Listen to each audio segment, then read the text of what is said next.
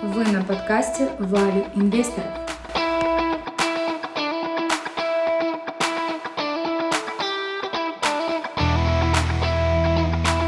Приветствую вас, уважаемые слушатели. С вами ваш ведущий Алишер Тебалдыев.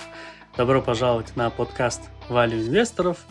И наша сегодняшняя тема – это основы value инвестинга именно с точки зрения техники, финансовых отчетов, потому что э, в прошлом подкасте мы с вами, когда говорили о том, как инвестирует Уоррен Баффет, в основном я затрагивал именно качественные характеристики, принципы. А, и чаще всего, когда люди узнают о Уоррене Баффете, им хочется уже дальше, глубже, да, вот именно понять, как инвестировать, им становится интересно, как читать финансовые отчеты, на какие метрики смотреть, как анализировать бизнес. И именно сегодня об этом мы будем говорить. Вначале я буду говорить о таких принципах, как стабильность, потом перейдем к долговой нагрузке, финансовому здоровью, дальше уже будем смотреть на такие вещи, как маржинальность, рентабельность, и потом уже в конце поговорим о мультипликаторах. А по сути, если говорить о том, как оценивать акции, то это то же самое, как какие вопросы вы задавали бы, если бы вы хотели купить, скажем, продуктовый магазин, аптеку, салон красоты или любой другой бизнес, вот какие вопросы вы там задавали бы, точно такие вопросы нужно задавать, покупая акцию, да. Например, э, сколько продаж в год ты делаешь, там, сколько продаж в месяц делаешь, а, какая там у тебя прибыль, а, сколько ты платишь сотрудникам, сколько ты несешь расходов на аренду. То есть вот такие простые вопросы, которые вы задавали бы, да, там, если вы хотели бы купить какой-нибудь малый бизнес. То же самое вопросы так, по такому же принципу нужно подходить к акциям. И теперь, если непосредственно переходить к теме по очереди, то, во-первых, когда я смотрю на какую-то компанию, вот меня заинтересовала какая-то компания, в первую очередь я перехожу на Википедию и там вкратце э, читаю, о чем бизнес. Если вот мне понятен этот бизнес, да, вот мне он интересен. Дальше я сразу перехожу к продажам. На что я обращаю внимание, когда смотрю на продажи? В первую очередь я смотрю, стабильны они или нет. Например, вот если мы посмотрим на такую компанию, как Snap-on, тикер компании SNA, а, сейчас вот вам скажу, где я смотрю финансовые показатели. Есть такой сайт stockroad.com, и там есть все финансовые цифры по американским компаниям за 10 лет. Их можно скачивать в Excel и потом строить какие-то графики, например, да, там играться с цифрами и так далее. Вот stockrow.com я обязательно ссылку в описании укажу. И если мы посмотрим на эту компанию Snap-on, что делает Snap-on? Snap-on производит инструменты для починки автомобилей, ремонта автомобилей, да, в основном, скажем, всякие вот ключи, отвертки и тому подобные инструменты. И если посмотреть на продажи Snap-on за последние 10 лет, то в 2013 году, да, они делали 3 миллиарда продаж, в 2014 году 3,2, в 2015 3,3, в 2016 3,4, в 2017 3,6 миллиарда, в 2018 3,7. То есть очень-очень постепенно, по чуть-чуть, каждый год продажи росли, да. А в пандемию, понятно, да, они чуть-чуть припали, и после пандемии они уже вышли там а, за 4 миллиарда долларов продаж в год. И когда смотришь на такие продажи, ты видишь, то, что это очень стабильный и предсказуемый бизнес, который потихоньку растет. Тебе понятна эта продукция, да? И, скажем, другой вариант бизнеса, есть такой бизнес, он называется Applied Optoelectronics, тикер AAOI. И когда мы смотрим на продажи Applied Optoelectronics, они, допустим, в 2013 году у них были 78 миллионов долларов, потом через 5 лет э, к 2017 году они были 380 миллионов долларов, то есть на протяжении этой 4-5 летки, да, они вот очень хорошо, хорошими, сильными темпами росли. Но потом с 380 миллионов через два года, к 2019 году, они спустились на 190 миллионов. В пандемию они, наоборот, выросли сразу до 200, 234 миллионов долларов, да, и в 2021 году опять снизились. То есть, получается, если так кратко сказать, да, вот с 13 по 17 они в 5 раз выросли в продаже, потом за 2 года к 19 они на 50% упали, а потом в 2020 году в пандемию, наоборот, выросли, да. А, чем занимается Applied Optoelectronics? Они продают оптоволокно. Во-первых, когда ты читаешь про этот бизнес, например, может быть, многие даже не знают, что такое оптоволокно, да, я тоже, например, там не спец, не глубоко знаю, да, там, кому это оптоволокно нужно, э, какие здесь конкуренты, да, что ты тратишь, да, чтобы произвести это оптоволокно, из чего оно делается и так далее, да.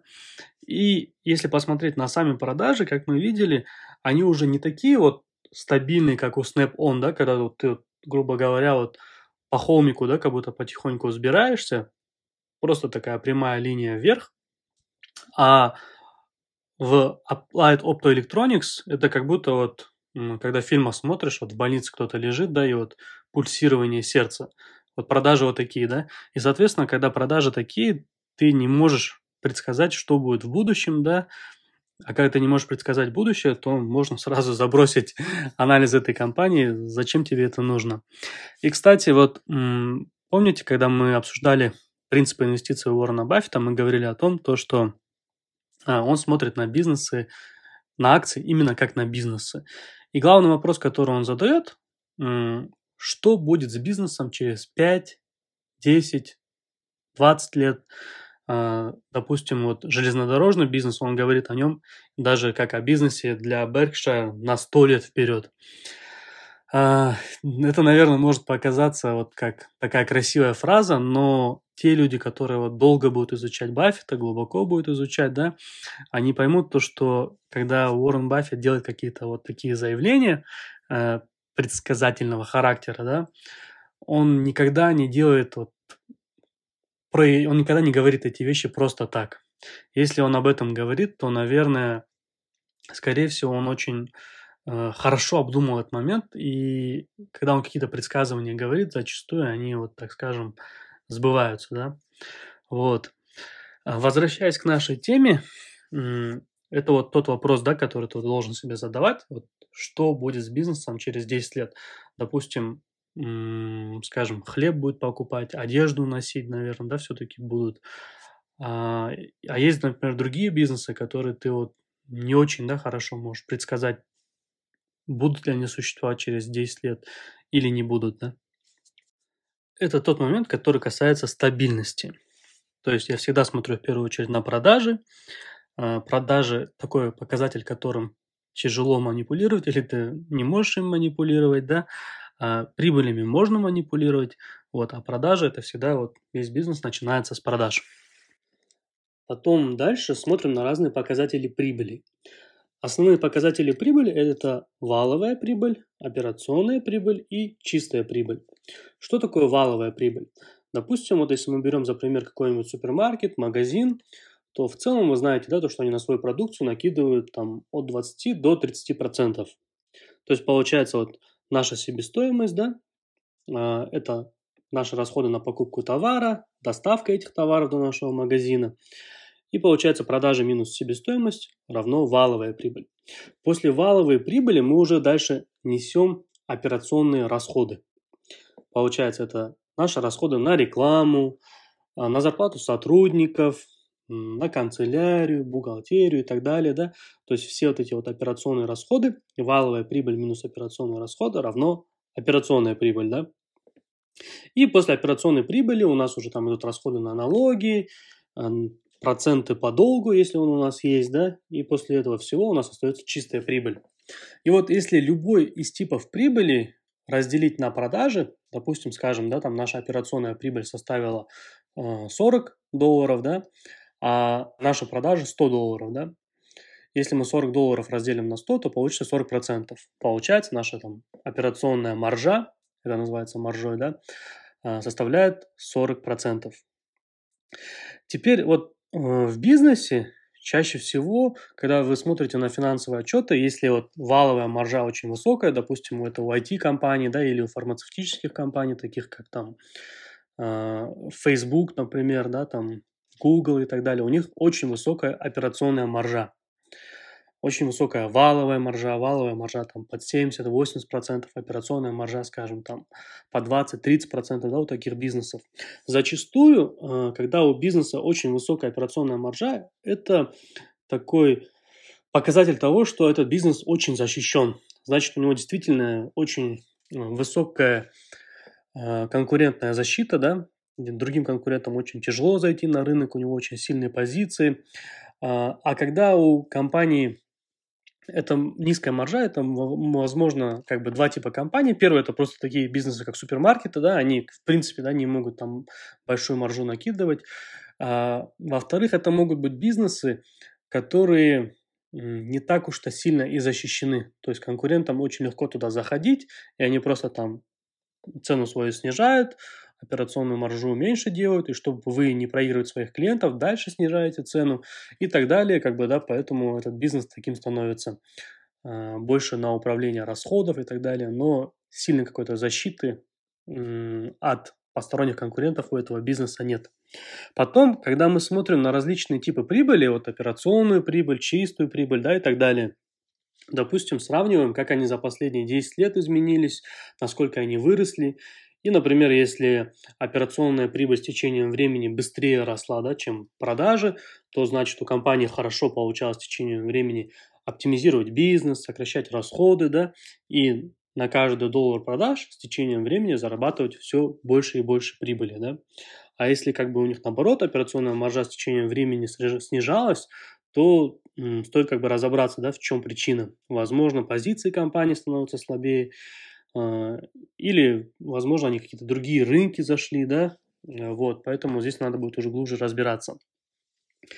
А, после маржинальности я смотрю на показатель рентабельности. Есть такой показатель, да, называется ROE, ROE, Return on Equity, а, рентабельность на капитал. Это такой основной показатель.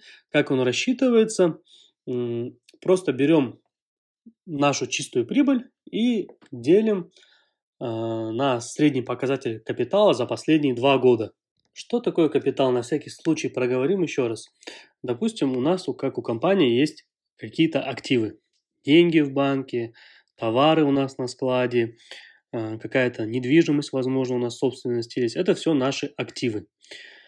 Теперь у нас есть обязательства, да, то, что мы должны нашим поставщикам, может быть, наши какие-то долги, банку, другим инвесторам.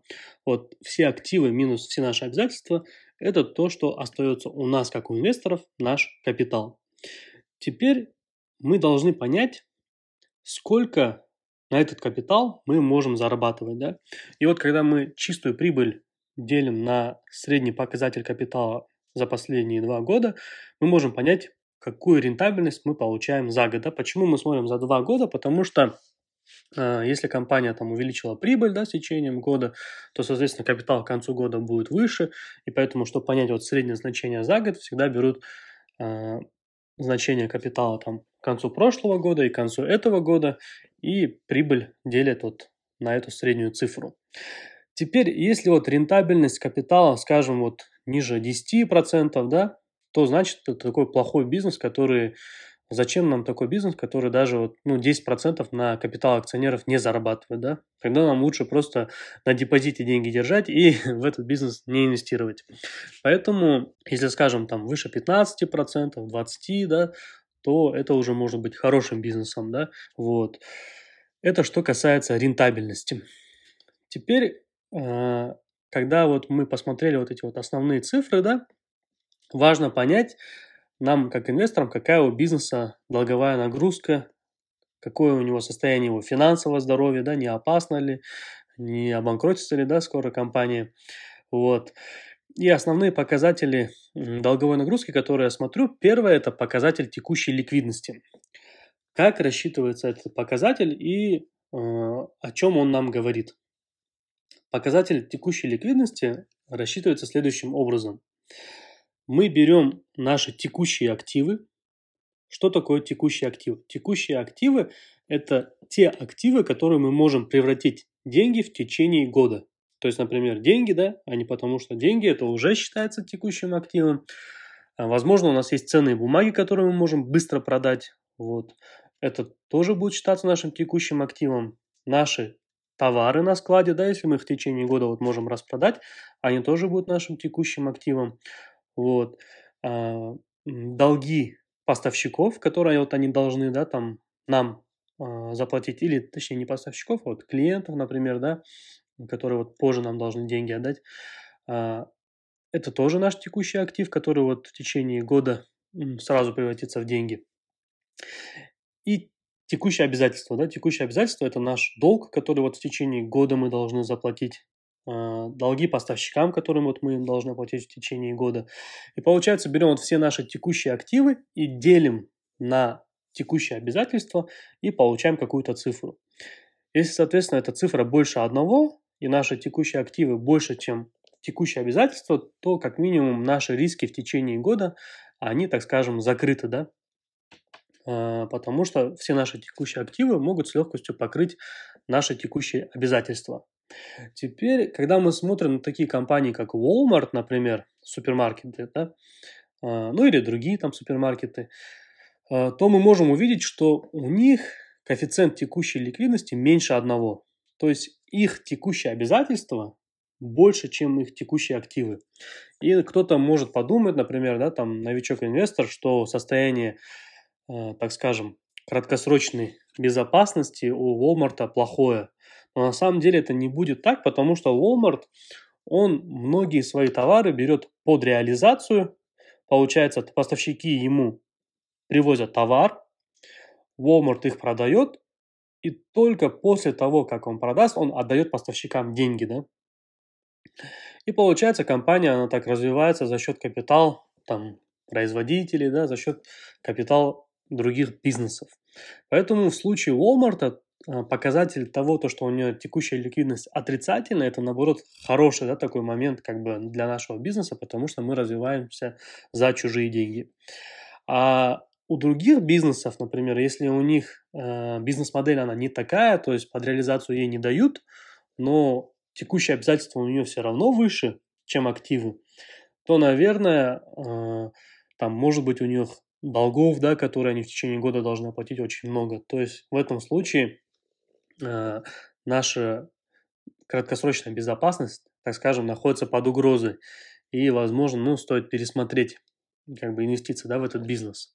Потом может быть такой момент, что показатель текущей ликвидности, скажем, да, он, допустим, составляет там 3, 4, то есть а, активы больше, чем обязательства текущие, да, там в 4 раза, в 3 раза. Когда эта цифра там слишком большая, то это тоже как бы не очень хорошо. Это говорит о том, то, что а, наш бизнес, то есть а, менеджмент, он не очень как бы хорошо и эффективно управляет компанией, потому что он слишком много там держит наличных на балансе, да, и ему как бы стоит более эффективнее управлять бизнесом. Наши деньги, грубо говоря, просто лежат и не работают, да. Но с другой стороны, это может быть значить, что компания э, с течением времени набирала кэш, э, чтобы расплатиться там с каким-то большим долгом, который нас ожидает там через несколько лет, да, или наоборот э, накопить кэш, чтобы сделать какую-то большую покупку, купить другой бизнес. То есть такие моменты тоже могут быть. Это то, что касается нашей вот краткосрочной безопасности, да. Теперь дальше я смотрю на показатель общего долга и сравниваю его с капиталом, э, с общими активами, смотрю в зависимости от чистой прибыли, за сколько лет компания сможет расплатиться по этому долгу. И, допустим, когда я сравниваю его с капиталом, да, мне нравится, когда общий долг компании э, не более чем 50% от нашего капитала или не более чем 30% от общих активов. На самом деле, когда мы смотрим на эти показатели, здесь очень э, сильно как бы зависит от бизнеса, да. Если мы посмотрим вот на компании по недвижимости, которые там просто сдают в аренду, да, а, то их прибыли, продажи, они очень предсказуемые, и поэтому они очень много долго на себя берут, да, или, скажем, такие вот коммуник... Э, по коммуникациям, да, вот коммунального сектора компании, которые вот электричество генерируют и тому подобное, их тоже денежные потоки, они очень предсказуемые, потому что тарифы понятны, да, а, каждый человек, он все равно будет пользоваться светом, и несмотря какой кризис произойдет в стране, все равно все платят за свет и тому подобное, то есть это базовая потребность. И потому что их бизнес очень сильно предсказуем, а, они тоже зачастую берут на себя больше долга и за, этот, за счет этого долга как бы, да, развиваются, там, наращивают прибыли и тому подобное. Теперь вот самый важный показатель, который я смотрю, это я смотрю э, на э, чистую прибыль или свободный денежный поток, да. Что такое свободный денежный поток? Это, так скажем, альтернативный показатель прибыли. Вот если чистую прибыль, ею можно манипулировать, или, так скажем, сама бухгалтерия просто, да, она устроена таким образом, что э, не может показывать или искажает информацию чистой прибыли, чем она есть на самом деле. А вот свободный денежный поток – это такой показатель, которым уже не манипулируешь, и он показывает тут наличными, сколько действительно остается тебе как акционеру. Да? Как он рассчитывается? Вот в финансовых отчетах есть три основных отчета. Это отчет о прибылях и убытках, балансовый отчет и отчет о движении денежных средств. Так вот, когда мы смотрим на отчет о движении денежных средств, или по-английски cash flow statement, мы смотрим на такой показатель, как денежные потоки от операционной деятельности, а, и от этой цифры отнимаем а, расходы на капитальные затраты. Получается по-английски это cash from operations, да, и минус там capex, или зачастую там в отчетах пишут там на расходы на plant, property and equipment, да. И получается, если вот uh, от денежного потока от операционной деятельности отнять наши расходы на кап-затраты, мы получим наш свободный денежный поток. И этот свободный денежный поток – это вот и есть прибыль акционеров – которую они могут э, направить на дивиденды да, акционерам, либо выкупить свои акции с рынка, э, либо погасить долг. Либо они просто оставляют его в бизнесе. Да? И получается, э, я всегда смотрю, э, в зависимости от того, какой вот free cash flow, свободный денежный поток у компании, за сколько лет она вот с этим free cash flow сможет расплатиться по долгу. Скажем, например, да, если free cash flow компании составляет 2 миллиарда, а долг 10 миллиардов, да, то примерно за 5 лет компания расплатится по этому долгу. Если честно, мне как бы лично не очень прям нравятся да, такие показатели. Вот, ну, если за 5 лет этого требуют. А, я вот люблю, когда вот меньше двух, там, двух с половиной лет, да, вот, мне такие бизнесы нравятся, у которых долга меньше. А если, скажем, там нужно 10 лет, чтобы расплатиться по долгу, да, если free cash flow 2 миллиарда, а общий долг там, 20 миллиардов, и просто чтобы расплатиться по долгу нужно как бы 20 лет сначала расплачиваться по долгу, а только потом я как бы, да, как акционер смогу забирать эти деньги, то такие бизнесы я не инвестирую. Вот. Я вот только что провел вас по всем основным финансовым показателям, да, вкратце, на которые я смотрю. И потом я смотрю на мультипликаторы. Что такое мультипликаторы?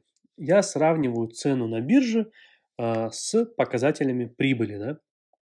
Допустим, вот э, на бирже компания стоит 10 долларов, а моя прибыль 1 доллар. Да? Грубо говоря, я плачу за прибыль в 10 раз больше. Да? И значит, если компания в течение 10 лет, вот ее прибыль будет стоять на месте, не увеличиваться, не снижаться, она будет вот каждый год по одному доллару зарабатывать, то э, значит через 10 лет мне окупятся мои инвестиции в 10 долларов. И здесь получается каждый для себя он должен оценивать, через сколько лет ему окупятся его инвестиции. И, соответственно, да, чем выше окупаемость, тем выше ваша доходность.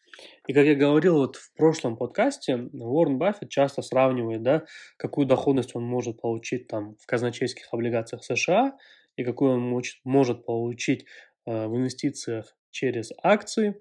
И если эта цифра выше, да, чем инвестиции в облигации, конечно, он будет покупать акции. А если акции, как бы у них вот окупаемость очень длинная, да, доходность маленькая, соответственно, конечно, он не будет, он лучше подождет, пока акции упадут. Или либо там будет инвестировать вот в облигации, да, которые доход, дают доходность э, высокую, так скажем. Вот.